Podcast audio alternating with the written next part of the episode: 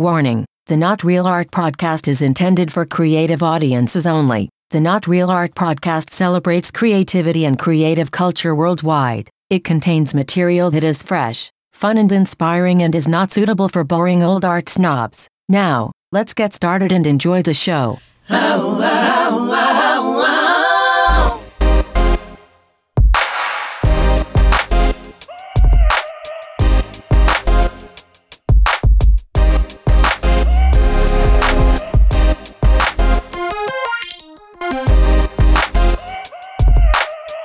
Greetings and salutations, my creative brothers and sisters. Welcome to Not Real Art, podcast where we talk to the world's most creative people.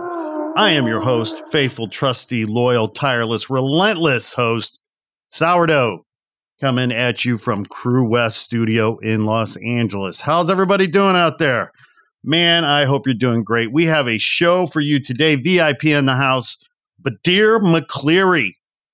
And this is a big get and a lot of exciting stuff to tell you about Badir and what we're doing together. So hold on for that. Before we get into this, I want to thank you for tuning in. We do this for you. It's all about you. If it wasn't for you, I'd just be talking into a microphone. That's not very fun. And yeah, so be sure to check out our website. As I always say, we got good, healthy stuff for you there organic, free range, gluten free, healthy stuff about artists and art. So go check out all the goodness there waiting for you at notrealart.com. We're always, you know, posting and elevating and celebrating uh, amazing artists and their work. Thank you for tuning in. Of course, as always, please be sure to like, share, and comment on this episode. Your feedback and engagement helps make the algorithm gods happy and helps us. So thanks for that. Okay, today, VIP Badir McCleary is in the house. And I just tell you what, Badir's been a friend and a colleague now for a few years here in LA. Just love this guy. His energy is amazing and he's so wicked smart and so talented. And we're just honored to be associated with Badir. In fact, Badir is going to be collaborating with us in a more direct way moving forward. He's going to be producing what we're calling video stories for us that will debut on the blog and uh, on our YouTube channel. And Badir is going to take on topics that are near and dear to his heart. And he's going to be creating video stories about these topics. And we're going to drop at least this series that he's uh, going to be doing for us first out of the gate, which is all about public art. And you're going to hear about all this in a minute. But uh, we're going to start dropping these episodes in July and we're going to drop a new one every two weeks. And so stay tuned for Badir's take on public art and its role and its importance, its value, what it is, what it isn't. But let me tell you a little bit about Badir because Badir McCleary is an independent art curator and consultant, arts writer, and street photographer based here in LA. He holds a master's in arts in arts business and contemporary art from Sotheby's Institute of Art, where he focused on creating art markets. He also has an undergraduate degree in internet computing from Cabrini University, focusing on e commerce and digital trends. He brings to the art world over 15 years of tech experience working for the Department of Defense as a web developer and project manager. My old job. Haha. In 2015, he co founded Gallery 38, a LA based contemporary art gallery project that produced exhibitions and provided curatorial and consultant services and opportunities for emerging and established artists of color. He has helped contribute to several public projects globally, helping artists transform communities through visual aesthetics. He created the Gallery 38 mural program in West Adams, which allowed artists in a public art venue to explore public aesthetics and extend their practice into the community. He recently covered the 2020 protests in LA and produced the publication This Is Not a Riot, highlighting the images and stories of the demonstrations. He was exhibitions director at ArtShare LA, uh, where he worked on art and educational programming, as well as working on with over 60 artists, illustrators, and designers. With uh, information research, education, documentation, he's creating avenues for extending learning for artists and administrators of color through programs and workshops with partners he is like us, I guess. Yeah. He served on juries for art residencies and awards and assists in facilitating primary and secondary market art acquisitions and sales for beginning and seasoned collectors. Uh, Badir is also one of the judges for our Not Real Art grant. He's been a judge for us the last two grants, I guess, the last couple of years. So he enjoys working with artists. That's his passion. He considers them crucial to informing his professional practice. Alongside his curatorial endeavors, he enjoys contemporary culture, covering the lives of artists and the exhibitions in the cities he travels.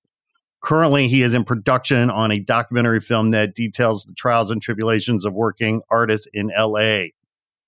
His recent curatorial projects include Metropolis, a snapshot of art making in Los Angeles at Bruce Lurie Gallery, and Product of Empire at ArtShare LA in 2022. His goal is to educate artists and patrons on a growing cultural marketplace and introduce underrepresented neighborhoods to fine art program. You got to check this guy out. Go to artabovereality.com, artabovereality.com to really see what Badir is doing and, and everything he's about. But I tell you what, I'm just so grateful now that he's part of the Not Real Art family, Not Real Art team, and is going to be producing these amazing video stories for us. And, you know, what can I say? I have the best job in the world that I get to, uh, you know, work with and be friends with and colleagues with people like Badir. So without further ado, let's get into this episode. Enough of me, enough of me rambling on. Want to get into this wonderful, energetic conversation I had with Badir and his upcoming public art series for notrealart.com that I know you're going to love. So without further ado, ladies and gentlemen, here is the one and only Badir McCleary.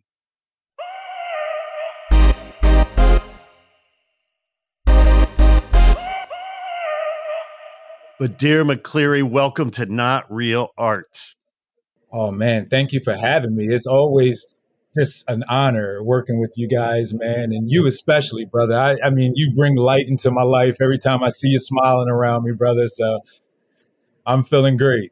Well, man, we get the energy we give, and uh, you're always smiling. So you know we're you got it. And you know I got to say, man, I you know big confession here. I mean, I've been wanting to have you on the show for a very very long time, and you know you and I we've been friends now for a minute, but you've been so supportive of everything we do whether oh, it's yeah. our grant, artist grant, our annual artist grant, of which you have been a, a, judge, I think, twice now. Yeah. You've always been hugely supportive of any uh, pop up or installation that we do, whether it's at Designer Con. You have come to our shows. I mean, you've just mm. always been sending love and positive energy to what we do because I think, you know, we share common values, right? Like Most art, definitely our love for art and artists sort of animates us and gives us a reason to live. I think, right? It, it's it's big, our passion. Big, big facts. It's so beautiful when I get a chance to just link with you and the team, and it's always love, like you said. It's always a reciprocity with the energy, and I just enjoy that. You come in, we're always smiling. We see great works, great ideas are always shared, and always, uh, you know, just a good word of advice. You know, I'm always learning something. I pride myself on being that type of person. It's just, you know, always being able to listen. Someone always has something to teach you. Speaking yeah. of teaching, brother, I mean, you know, you're always, you know, dropping the wisdoms and the knowledge. I mean, you know, I don't want to overlook the fact that I think it's pretty clear you were a crowd favorite at our Smart Talks event last fall. You know, we were producing some educational talks there at the Helms Bakery uh, Center in Culver City, California.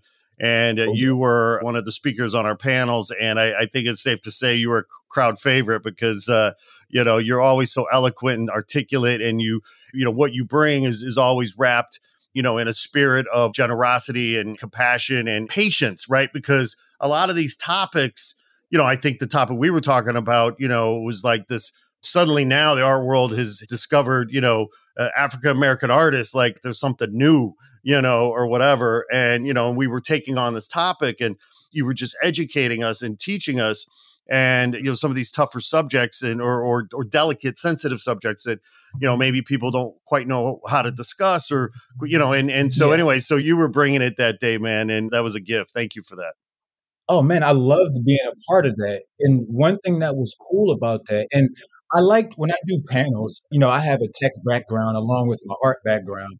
So I look at the crowd as users, you know, being an admin and a developer, it's like, what information could I provide to the user or the art lover to make them understand where they're at in the process? So if you're, you know, putting together a new TV or a new computer, you need to know, hey, you are here. These are the tools I need. This is what I need to use to complete this part of the task. So when I like to break that type of stuff down, it's with the intent of informing, you know, so that someone can ask questions because I'm sure many people run into the situations that we talk about and that we're going to talk about, you know, in this talk and in future talk. And to have them prepared is the best thing I could do as a curator or a consultant because then and also it's a little you know bit of marketing for me because it keeps them it keeps me in their minds right? Like, oh that's what Badir was talking about or this is something that I saw from the not real art panel.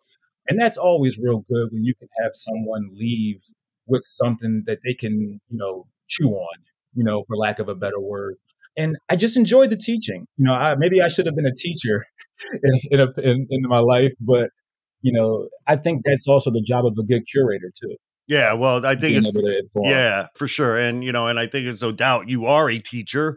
You may not be uh, on payroll at UCLA yet, but you know, you you're a young man. You have your future. Your future is bright. I got my time.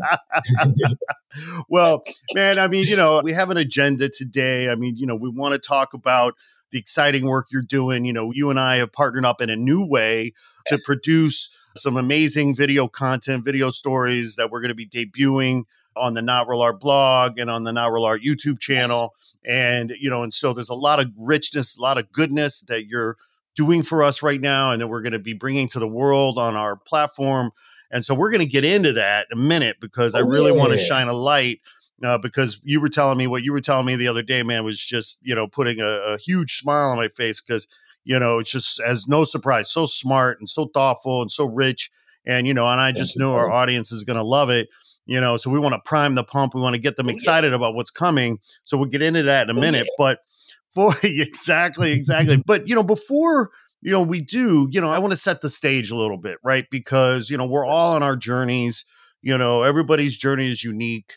You know, we have to look at each other with compassion and empathy and respect because yes, you just sir. never know what people's stories are, where they come from, and the in the in the the demons they're fighting, or the or, or whatever it is, right? And so you know we find you know healing and joy, and you know in certain things. Obviously, I think you and I share the the, the joy of art, and we find healing in art yes. and what have you. But we've all been on a journey to get us here. You know, I turned mm-hmm. 53 the other day. Now my journey's starting to get so long, I barely remember half of it. But you know what I mean? Like, I'm just saying, I want, I think it'd be really good to start by talking about your journey, man, because you know, you and I just linked up, you know, a few years ago through our mutual colleague, dear friend, Man One. But as I understand it, brother, you hail from Philly. You know, you you West you're Philly, born and raised. You're born and raised. it's a city of love. But you have this tech background, but then you also found, you know, real passion, expertise, and, and love for art.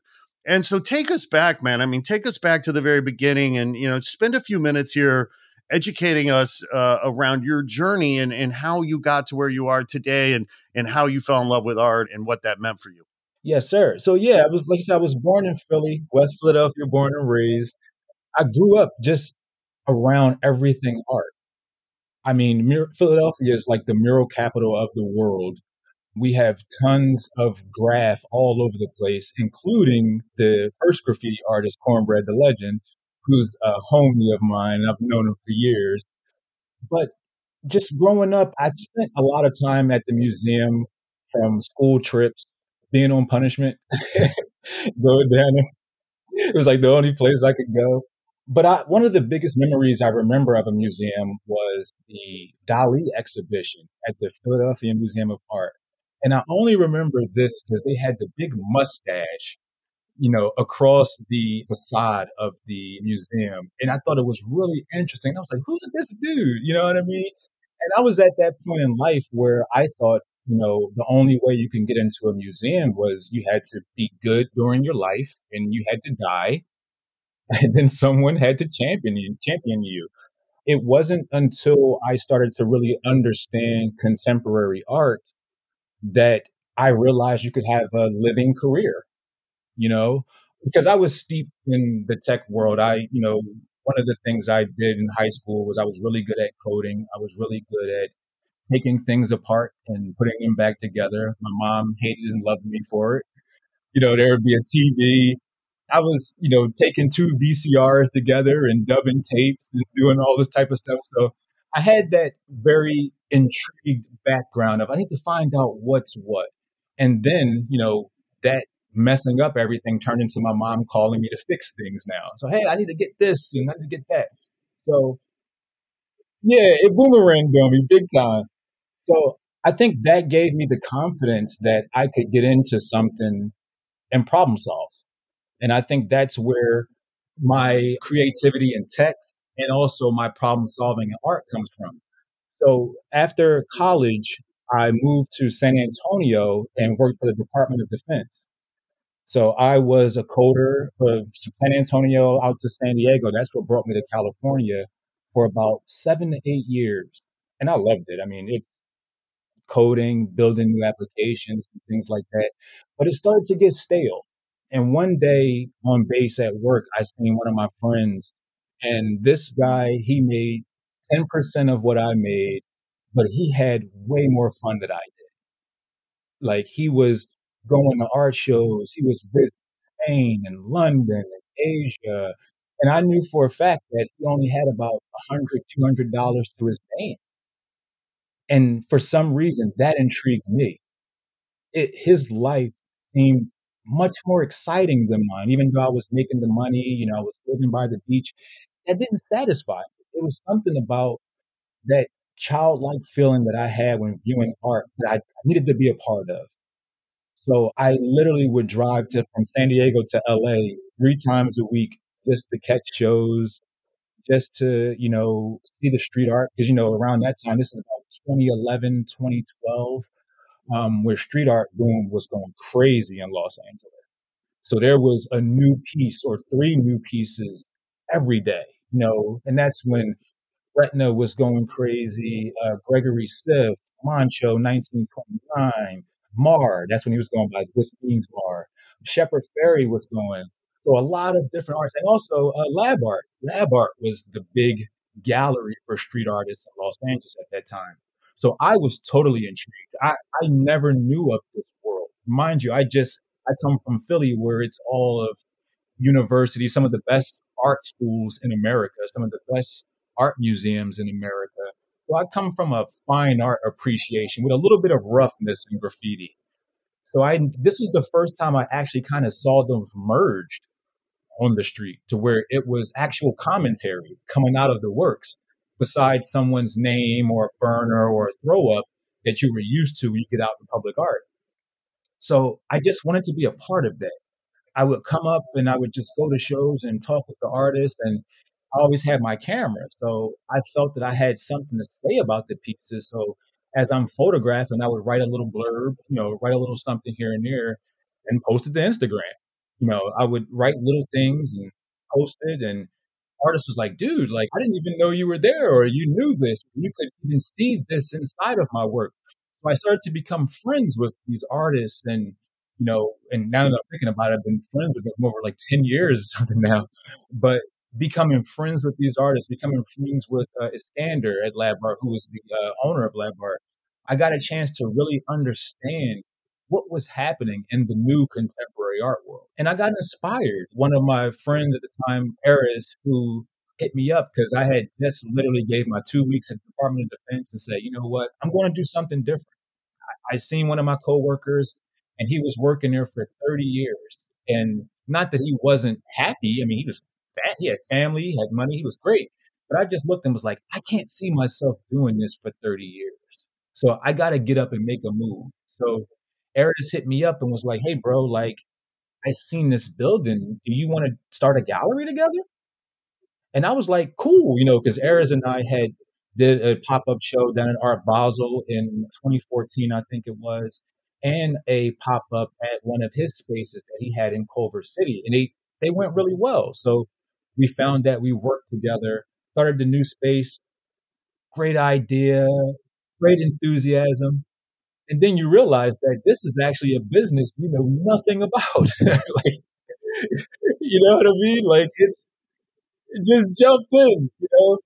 And it was one of those things to where my passion was bigger than my brain because my only goal was I saw all of these amazing artists that deserved a chance. And I just literally wanted to give them a chance. And the same thing with Eris. He's seen artists that deserved a chance.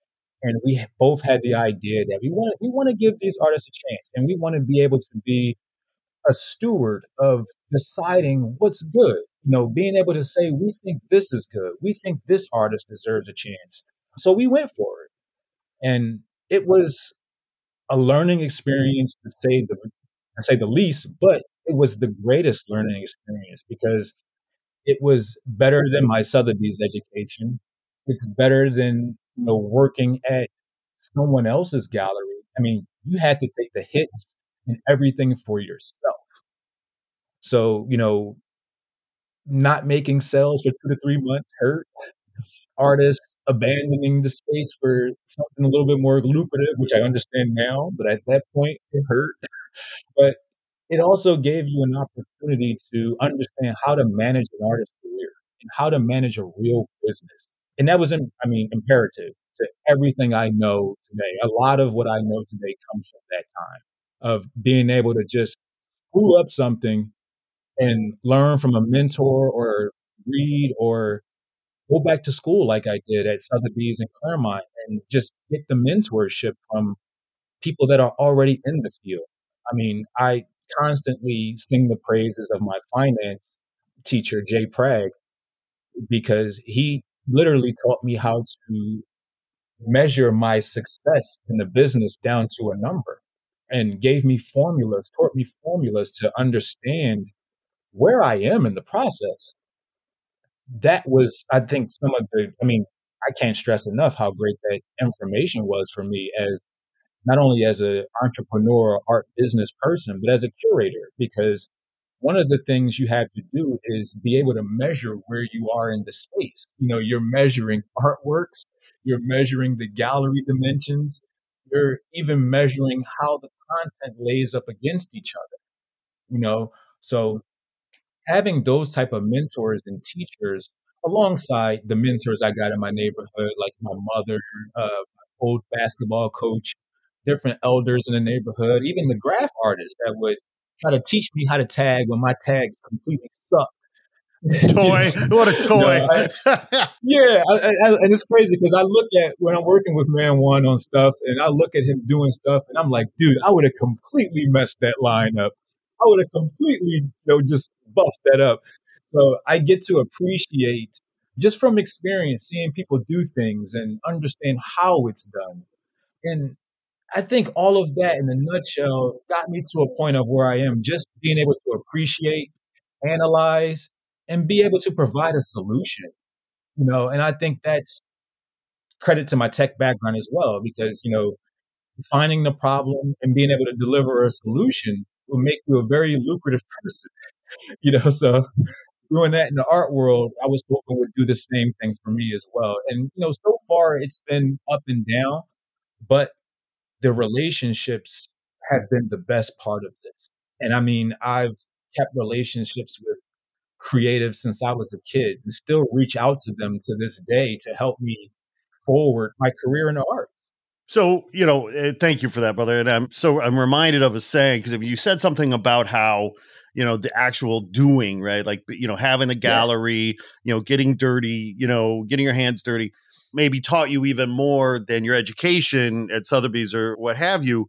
And I'm reminded of that old saying about, you know, the map is not the land, right? Like everybody's got a plan till they get punched yeah. in the face or whatever, right? Like, you know, yeah, and yeah, the reality and the theory, very different. But take me back to Sotheby's because, you know, I don't know that we've ever had anybody on the podcast that actually graduated from that program. So take us back to how you ended up there and what that was like and what you got out of it and how that has eh, helped uh, you know provide a platform for you as well because i'm very curious about what that did for you and the value that you gleaned from that most definitely so when i first was deciding to give Sotheby's a try or think about attending was after 2015, I think it was, when we, the gallery, we first showed at Art Basel at Scope Art Fair. And when I was there for the VIP and install and first look, that was the first time I'd ever seen anything like that, right? So there was language and things being talked about that I was kind of oblivious to, you know. So I'm looking like, whoa, you know what I mean? If I'm going to be managing artists' careers and I'm going to be a steward for, you know, these artists and working with collections and trying to call myself a serious art professional, I need to know what the conversation is. I need to know what's going on. I need to know what these terms mean and how they relate to what I'm doing. So I reached out to a friend, Erica Hiragami, who actually runs Curator Love, a curatorial platform. She's also a Sotheby's graduate. And she reached out to the director and put in a good word for me. And I had to do an interview with them, and I thought I did really well and got in. And when I got there, I felt like I was ready to take the next step. I didn't feel overwhelmed. I didn't feel like I didn't belong because the language that they were introducing, I was familiar with. I wasn't familiar with the advanced language of the fairs yet, but I was familiar with the introductory language of art business, art history, arts management. So I felt comfortable walking in. And that was because I had already went through the fire of owning, you know, that gallery. So a lot of that stuff, I was catching myself in class going, "Oh, that's what that was. Oh, this is what I should have did." Or asking questions from my own experience. Again, with Jay Prag, you know, I would ask him, "So if I have an artist and I sell these two things and I'm trying to get this amount out of it, how would I go about figuring that out?" You know, so he would teach me different things about, you know, net present value, you know, understanding if I should invest in a piece or put the money in a bank. You know, it was understanding how these formulas could really get you to a understanding just literally blew me away from the door. And then when I got a chance to meet classmates that were from all walks of life, from different fields, you know, everybody just wasn't in art. You know, we had lawyers, you know, he had accountants. One was a nurse, you know, but all of these careers tied in, you know, to art because every class and every subject, someone could relate something from their previous experience to something that was being discussed. So I found that very interesting to me because it made the art world more real world for me. And it also let me know that you know, it wasn't just a consensus of people that buy and support artists. They're regular people, quote unquote, regular people that support artists just as much as, you know, the big collectors do. And they enjoy art, maybe even more. And they know about art, maybe even more. So it was very exciting, exciting to just get to different subjects like arts, like the arts management, arts in the media, public art, understanding estate management, being able to see a year in a report for a museum. Like I got a chance to see what the MoMA has to pay for. What are they paying in taxes? How do they, you know, allocate their artwork and storage? You know, all of that was mind-blowingly exciting to me. So, you know, when I got through the first semester and taking these stories, experiences back to the gallery and sharing them with my partner, sharing them with the artists, sharing them with collectors, and those that would just come by and talk. I felt myself becoming not an authority, but someone who could share information. You know, and people started to look to me and say, "Hey, you know, now this dude, he has to know what he's talking about. He just got out of class." you know what I mean?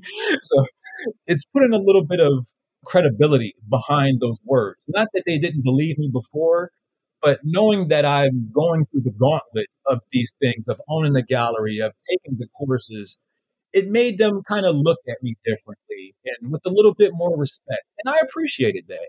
And I think they appreciated that I went through that stuff to be able to stand there and talk with that confidence.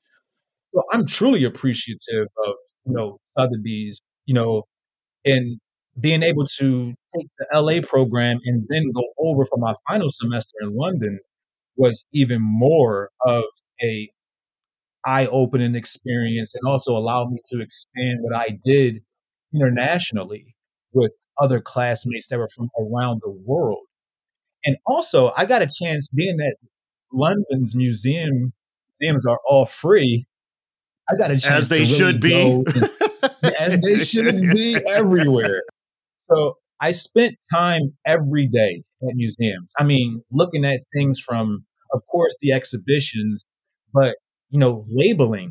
You know, how are they writing museum labels? How are they doing titles? What are they displaying pieces on? You know, Europe has a very, I think they're top of the food chain when it comes to presenting exhibitions. So it was a real learning experience for me.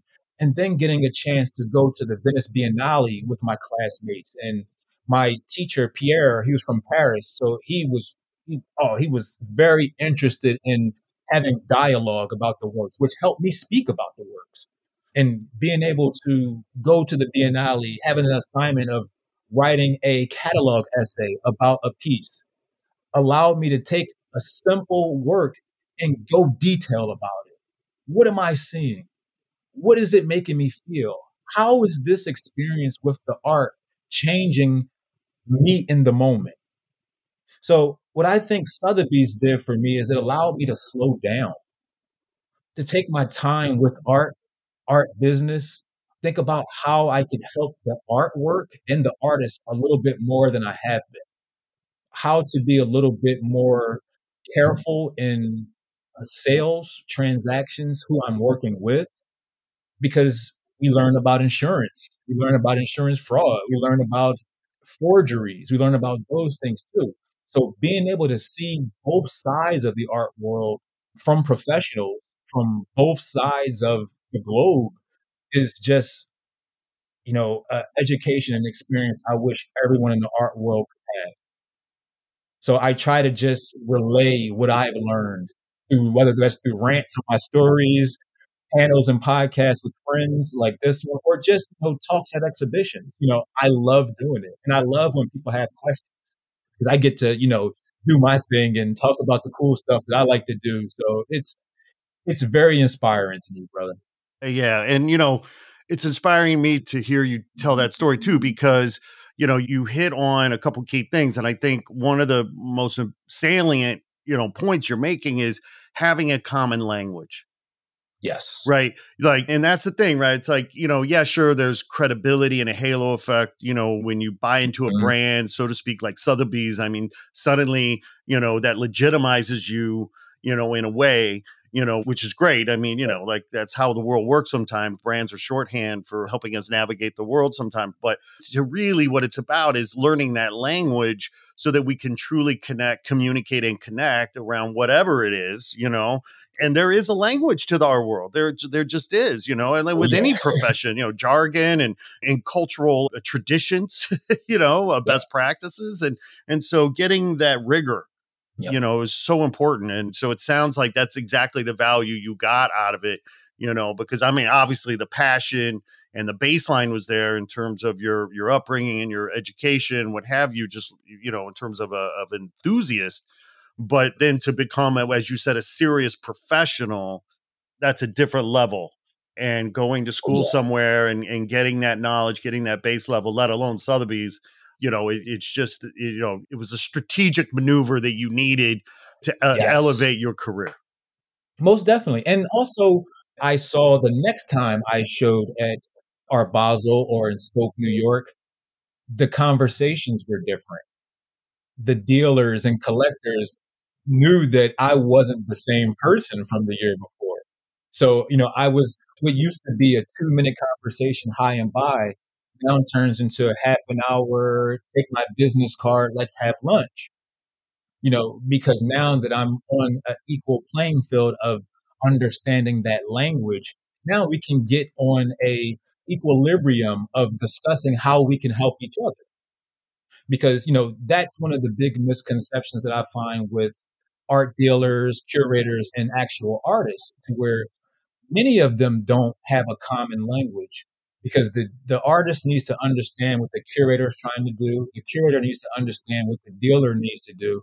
And the dealer needs to understand what the artist is trying to do. So there's this triangle effect in the gallery system that really depends on communication. And, you know, the gallery doesn't open if the artist doesn't bring that works in those doors, you know, and you know the artist does not have a place to show if the gallery doesn't turn the lights on.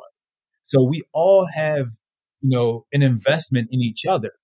So once we understand that and get that common language, you see the best relationships come out because then you can relate on a person's level. You understand where they come from. And there's been plenty mm-hmm. of times I've related, you know, an art deal to buying stuff at the supermarket. You know what I mean? Or, you know, being at the family reunion and not pissing off grandma. You know, like little things like that, because those little things of etiquette, responsibility, respect, those moral values and all that play heavily still in the art world. It's not as raunchy and, you know, decadent and unopulent as we like to see on the surface, there's still people in the art world who command respect and that respect respect. And when you're a person that has that high level of respect for others, it gets you very far. And then you add knowledge, you know, and understanding on top of that, you're pretty much unstoppable, you know?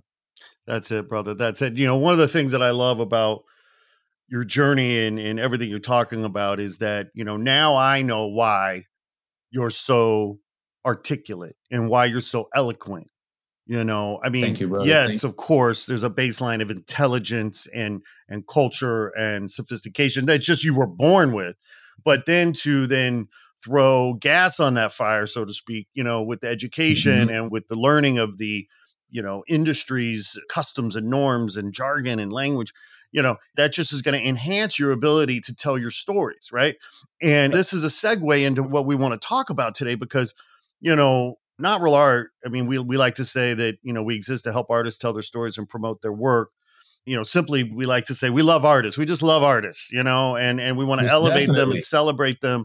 And one of the ways that I want to do that, right, is by finding those voices that are out mm-hmm. there that share our values, uh, that have a common, that share our common passion around artists and art, and helping to celebrate and elevate artists and and finding these people these voices that are telling these stories for me is really part of the mission that we're on. And you know and I've been able to do that you know in a couple different ways. And you know and the reality is brother like when I met you several years ago all this whole time I just been thinking like okay, man, we need Badir. We need Badir. Like, how do we get, you know, I want his voice. I want his storytelling. Cause, you know, like that is that we, we obviously it just makes sense on so many levels. And so finally, yep. you know, the old saying, you know, nothing's more powerful than an idea whose time has come.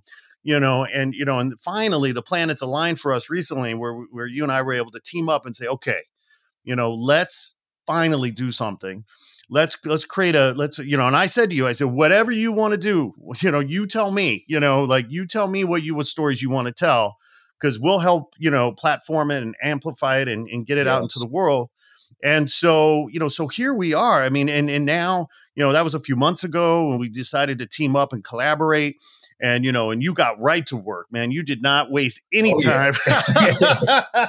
i think it was like 24 well, hours mean, later you know. you gave me the magic words brother. You were like bro like create what you want to create. And i think that's for someone like me for one, it opens up a cabinet of curiosities and possibilities, but it also it takes the pressure off. You know, it was one of those things, and you know, thinking about all of this and going into like the theme of what I was thinking of, you know, because we love public art. And how I was looking at this, it was like, you know, growing up, I talk about in Philly and all this stuff. I thought the real art was in museums. So I thought public art was in quote, not real art. You know what I mean? So it's like I think about like how how many people think like that? You know what I mean? Like to where that once it enters this building, it's now art. It wasn't art until it entered this venue. And I think now that people are starting to see large monuments that are dedicated to just the creativity. I mean, so many things in the cities now are just you know focused on you know sculptures that have nothing to do with the history of the city. They're just aesthetic, you know, and giving people opportunity to think about what it is, think about how it fits in that space, think about how their selfies look. It's one of those things where the public art has become the most engaging art in our society. So I wanted to take the idea of like what makes people engage the most? Okay, public art. So how can we engage them in the public art? Let's tell the stories around it. Let's tell the history. How did it get there? Why does it belong here? Who created it? Most people that I've talked to have no ideas who created the public art in their neighborhood, let alone in their own city. They walk by and ride by murals and public sculptures and such beautiful pieces of whatever it is out in the street and have no idea who created that. So being able to uncover these artists and talk about the history, the materials, their thought process when bringing work from inside to outside, I thought would be much more exciting than just going to an art space and saying, look at this, this is cool. You know, how did it get there? What's the process of, you know, placing a 70 foot sculpture in the middle of Wilshire Boulevard? You know, how does it get there? What are some of the processes? How are murals put up? You know, as we've seen in some of the clips, we know in LA that it's done just all paint, you know, murals, spray paint goes up there, regular paint. But in places like Philadelphia, there's other techniques because of weather and other things. So being able to see how the process changes from coast to coast, I thought would be very interesting for the viewer. And also could allow a lot of um, arts organizations to take a different approach to their mural making or allow brands and businesses to see that, hey, you don't have to always destroy a wall to have a mural. So seeing the possibilities of public art was exciting to me with this project. And just also seeing your face when going over this stuff, brother, just was like, oh yeah, now I know this is exactly where we need to be because we're both looking at it like, yeah, this is oh, this is what we need. This is what we need to see. And you know, I'm going to get a little bit more footage today from a few things and just having that in mind of like, okay, I'm not the curator right now. I'm not the filmmaker. I'm the art appreciator. What do I want to see? What questions do I have? I mean, even when I'm out there, I'm usually filming by myself.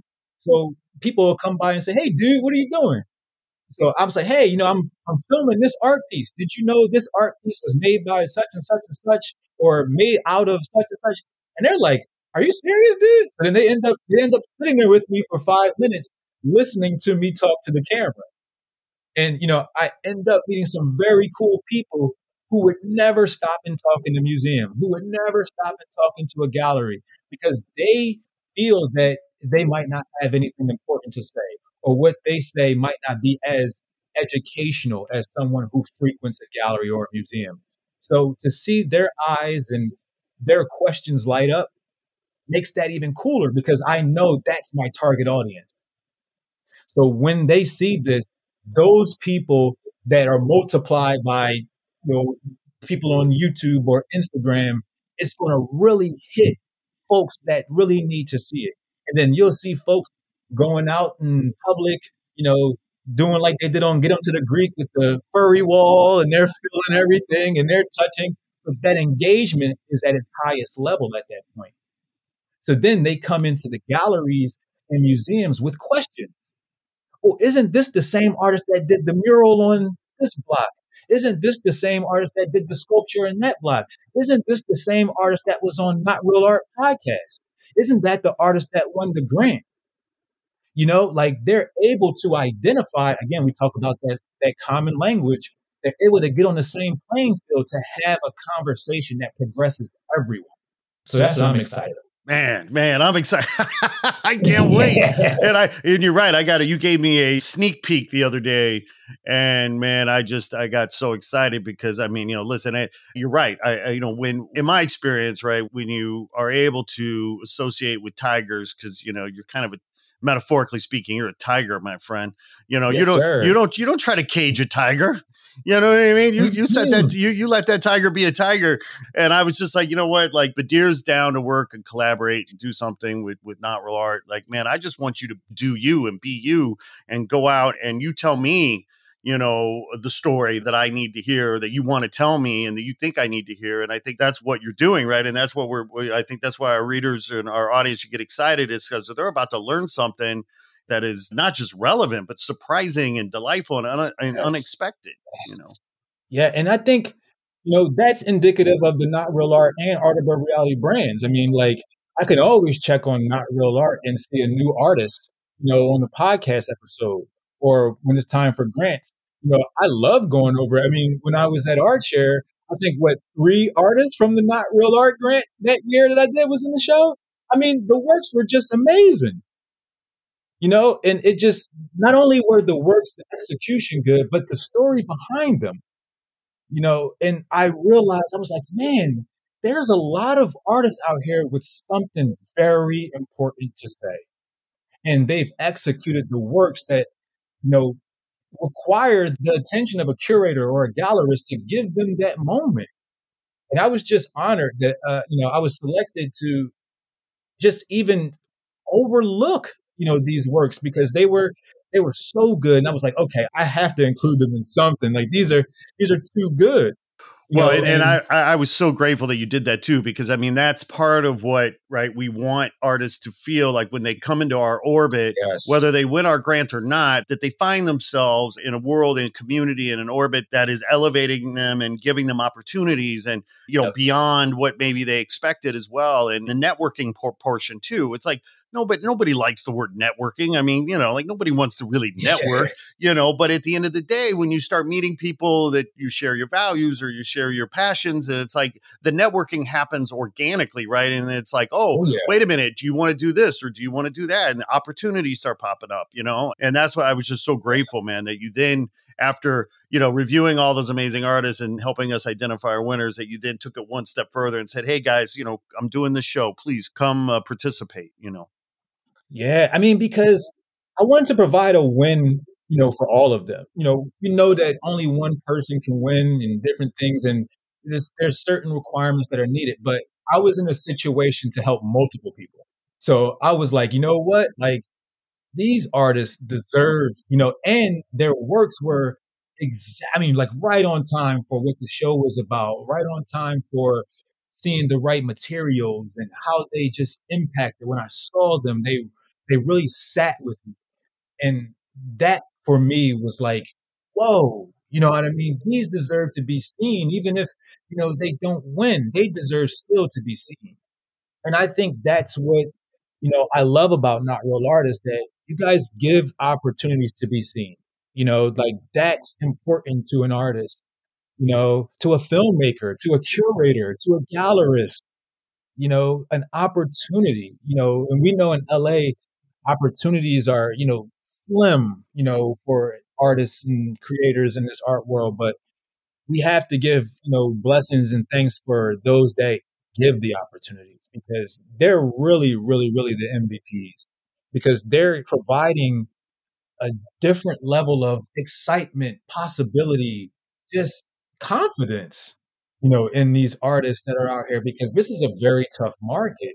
You know, we're not in, you know, a rural town in the Midwest and not knocking any rural towns in the Midwest, but the competition is very, very deep here. And you don't always have the opportunity to get in front of everyone's face to show what you can do. So when you have the opportunity or when they have the opportunity, especially get in front of someone like me who had the opportunity to show, I'm gonna let it go. You know what I mean? I'm gonna let them have it. you know? well, absolutely. You know, you hit the nail on the head, man, because, you know, it's like having been, you know, I got my start as a graphic designer working in commercial art back in 1988. Okay. So over a long, over three, four decades or whatever it is now, you know, the reality is, is I've had the chance to work with a lot of artists, you know, commercial artists mm-hmm. and contemporary artists, you know, and the one thing that I noticed because you know obviously art world artists are not a monolithic community. That's why we love them, right? They're idiosyncratic, you know, they're, they're very very unique individuals. But the one kind of thing, though, if there is something that most artists I think agree about most of the time is in my experience is that you know most artists would agree that they really want and need help with exposure. They want to need help amplifying their story and amplifying their work, you know, just from a pure practical business standpoint, I mean, one of the reasons that I, you know, I would argue one of the reasons why artists struggle is because the art world as we know it is hugely fragmented and inefficient you know and yep. what you have is you have one business model aka the white cube gallery business model that doesn't serve 99% of artists okay yeah. and, and, by the way 99.9% of artists right yeah. so so okay that's cool like i mean you know the the blue chip first world of art like they got their thing going on that's great you know they're fine you know but what can we mm-hmm. do you know, to the other for the other 99.9% of artists. Like it's ironic that the art world seems to to really be devoid of innovation, you know, in, in, in a lot of yes. ways, right? Like let's innovate people, let's create some new business models. And so for me, you know, when I thought about because my passion really is helping artists. I, I just love because I love artists. I want to help them. And when I was saying, okay, where can I add the most value and how, you know, what do artists really want, need, whether they realize it or not, is this idea of exposure and amplification and storytelling. And, mm-hmm. you know, and when we decided to launch Not Real Art, I mean, man, the name Not Real Art was very intentional, very mm-hmm. intentional. Mm-hmm. It's been hilarious to like observe over the last four years, you know, like the how people react to the name. It's like good art, right? Like at the end of the yep. day, like good art is probably going to prov- you might love it, you might hate it, but it's going to make you feel something. And you know, for me, you know, art that doesn't make you feel anything, okay, maybe that's a different conversation. But with the name Not Real Art, man, I knew that it was going to make people feel. And by the way, it was sort of it worked perfectly because artists get the joke immediately. You know, most artists they know we're for them. They they oh, you see me. Yep you know, because because they understand that we understand their struggle, right? Because I mean, mm-hmm. the name the name not real art, right? It's a, it's a critique and a commentary on the legitimacy. Right of the art world, who's to say what is or isn't art, or who's to say what is or isn't exactly. real art, right? And it's been hilarious because you know, like gallerists, I like the, the many conversations, gallerists and serious gallerists and patrons, they say to me, they go, "Not real art, I I don't get it." Like we're about real art. Like, it's that's okay. And that's, it's okay. The, that's the thing right there, because it's like that's at surface level. It's like how can you not see what that is? And that's why, like lately, I've been in favor of a lot of artist run spaces because, for one, it gives them that same road to perdition, you know, in a sense that I had, to where it's like you get to learn how a gallery is run.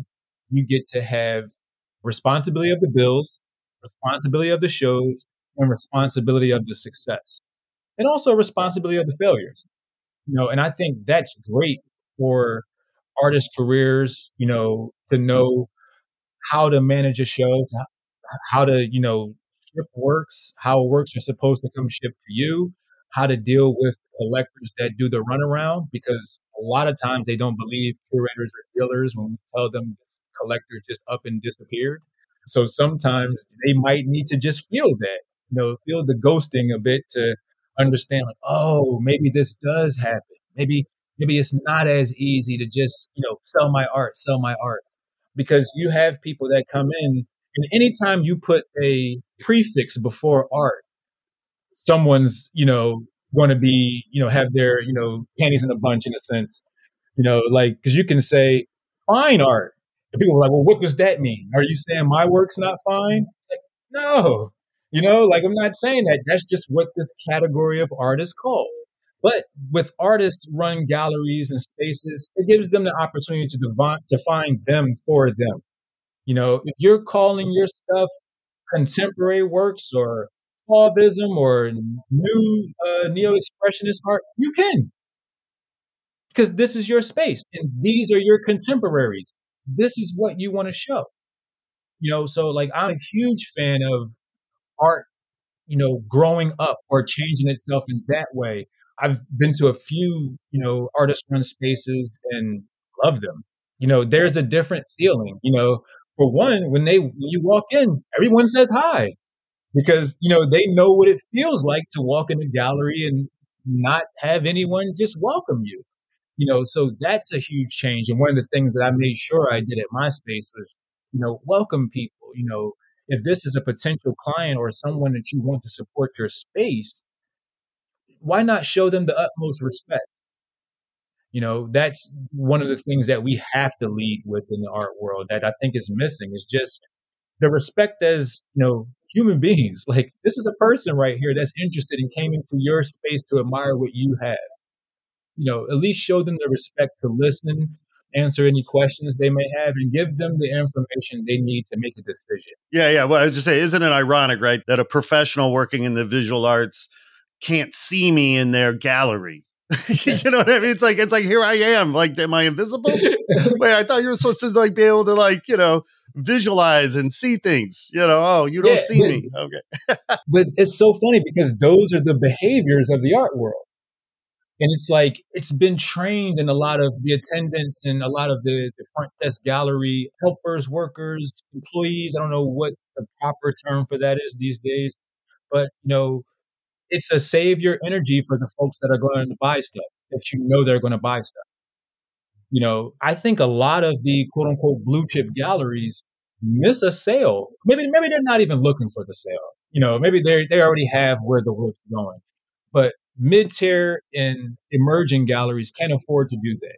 Exactly. But I mean, you know, like part of what it is is right missing an opportunity to nurture future buyers, right? Yes. And by the way, not perceiving your gallery as an educational institution yes. as well, right? So like cuz like really what it is is, you know, people are more, you know, as consumers, right? We educate ourselves around that car we want to lease or that school we want to go to, or we educate ourselves about that mortgage for that house that we might want to buy or or the healthcare insurance yeah. that we can't afford.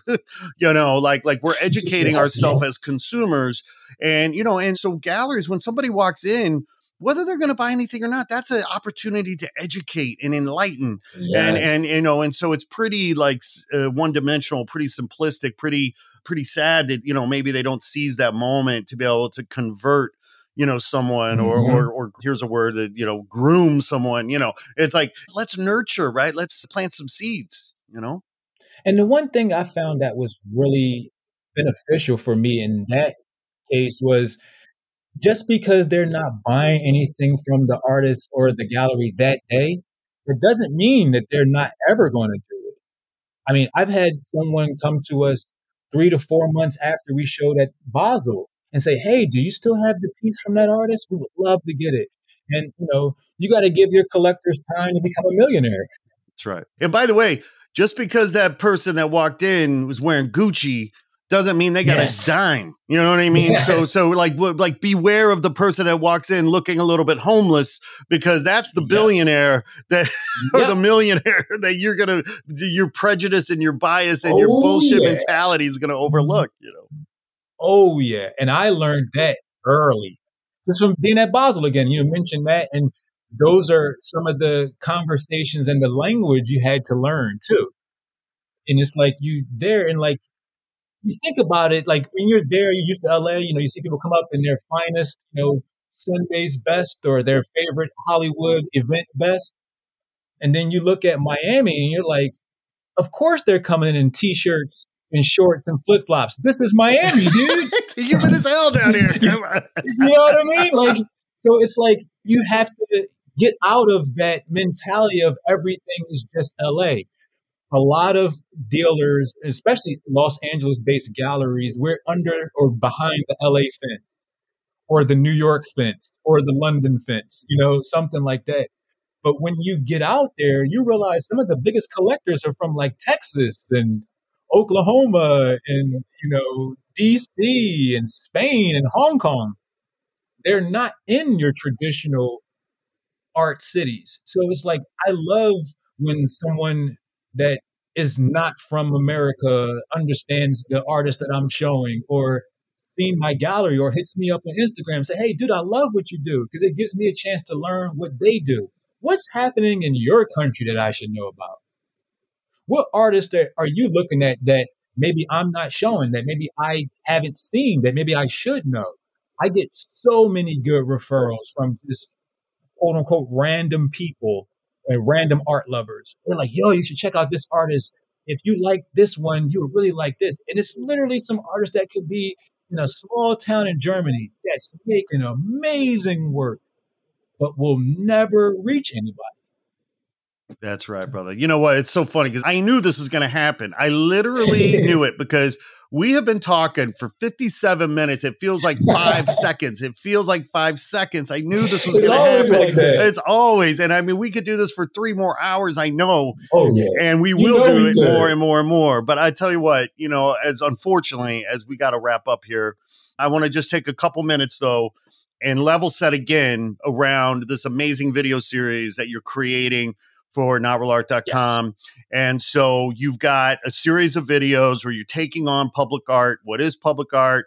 What does it mean? Its importance, its value. What are the what are the biases? What are the conceptions? What are the misconceptions? You know, all that stuff. And you're mm-hmm. and you're looking at it from different geographic regions and like how does environment and how does geography shape public art too, in terms of the materials we use, in terms of our Yep. approaches. You know, can we, you know, we can't work in 20 below, you know, or whatever, right? So what's that mean?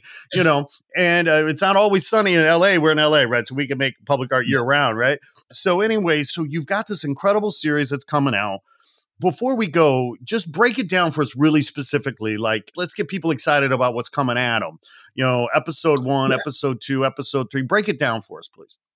Oh yeah. So episode one, being that this was the most recent public art event in LA, I go to talk about Desert X, which is, for those who don't know, Desert X is a beautiful installation of a, I should say, a, a group of artists not working together, but working for the same idea of putting public art pieces in the desert. And it's just amazing. I mean, they're just remote locations and some beautiful large scale works that really challenge the notion of public art. You know, like one of the things we joked about is if is it public art if there's no public around? You know, so like if you're in the middle of the desert and you only see two to three people a day, is it still public art? You know, and then I had a chance to, you know, visit Europe and go back to Sotheby's and see the, the town, but also use the footage and also friends and artists from around to look at the public art in London. You know, from one of the artists, uh, Thomas Price, who's a part of his works, are part of the episode about bringing public art from inside outside and outside inside. We get to talk about his work also in London as it fits with street art with a- another artist named Dreph, who's also a friend and an amazing street artist. And then we head over to Philly and talk about public art markers and murals. How do markers inform us about the public art that we're around? And the marker itself can be a public art because it contains the history, it contains details, it contains data, and they also look beautiful as far as the aesthetics inside of a city. And also murals, how do they tell the story of a city? Are they there for just aesthetics or are they really the journal or the diary for a city?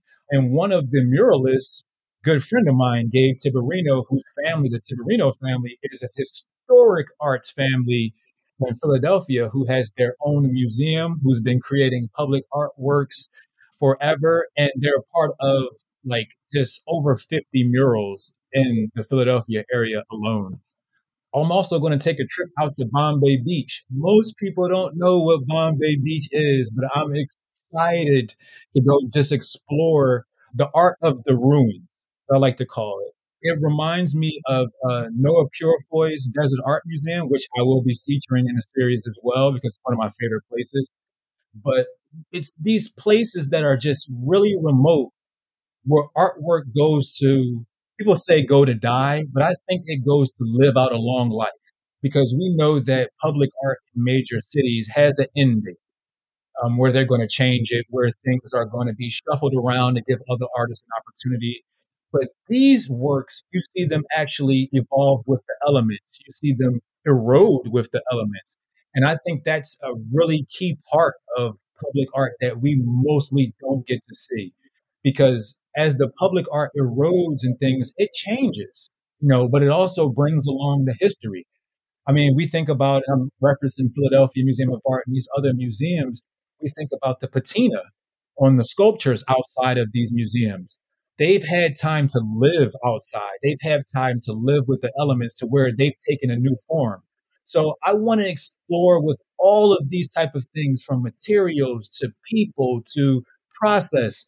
And I think with this series, we're going to be able to touch on a good amount of it, and I'm going to make sure of it. So I'm excited. I'm excited, brother. I really am. Me too. This is the first step in a long journey. I mean, I can't uh, yes, as stoked as, as, as stoked as I am about this first, shall we call it, you know, body of work that you're doing for us. You know, I'm already stoked about the next body of work that I don't even know what you're going to do, but it's going to be fantastic. And I tell you what, man, you're just, you know, you're such a gift, and I'm so grateful for you. And you know, you you make man, us all better, and you class up the joint God knows we need that.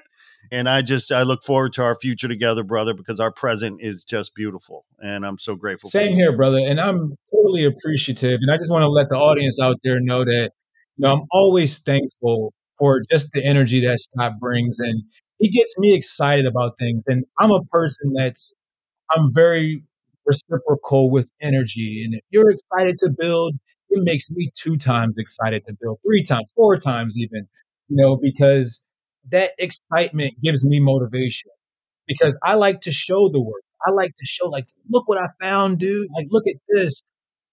That collaboration makes the project worth it. And I'm just excited to continue that along, brother. Right on, brother. Well, we're gonna keep it rolling, and I tell you oh, what, yeah. you are just a dear, dear friend, and and thank you so much for coming on this this early morning. By the way, like like you know, like well, I've been I got two kids under ten, so you know I've been up since like six, but you know I haven't I've, been asleep yet. See, you've been up all night. See, I used to yeah, be you. Up, I, I used to be you. I was like, oh, sun's coming up. I guess I got to go home. yeah, I mean, I was I was thinking about taking a nap at like five thirty just to be a little bit, you know, bright eyed and bushy tail. But I was like, I'm already up. I might as well just start reading some articles.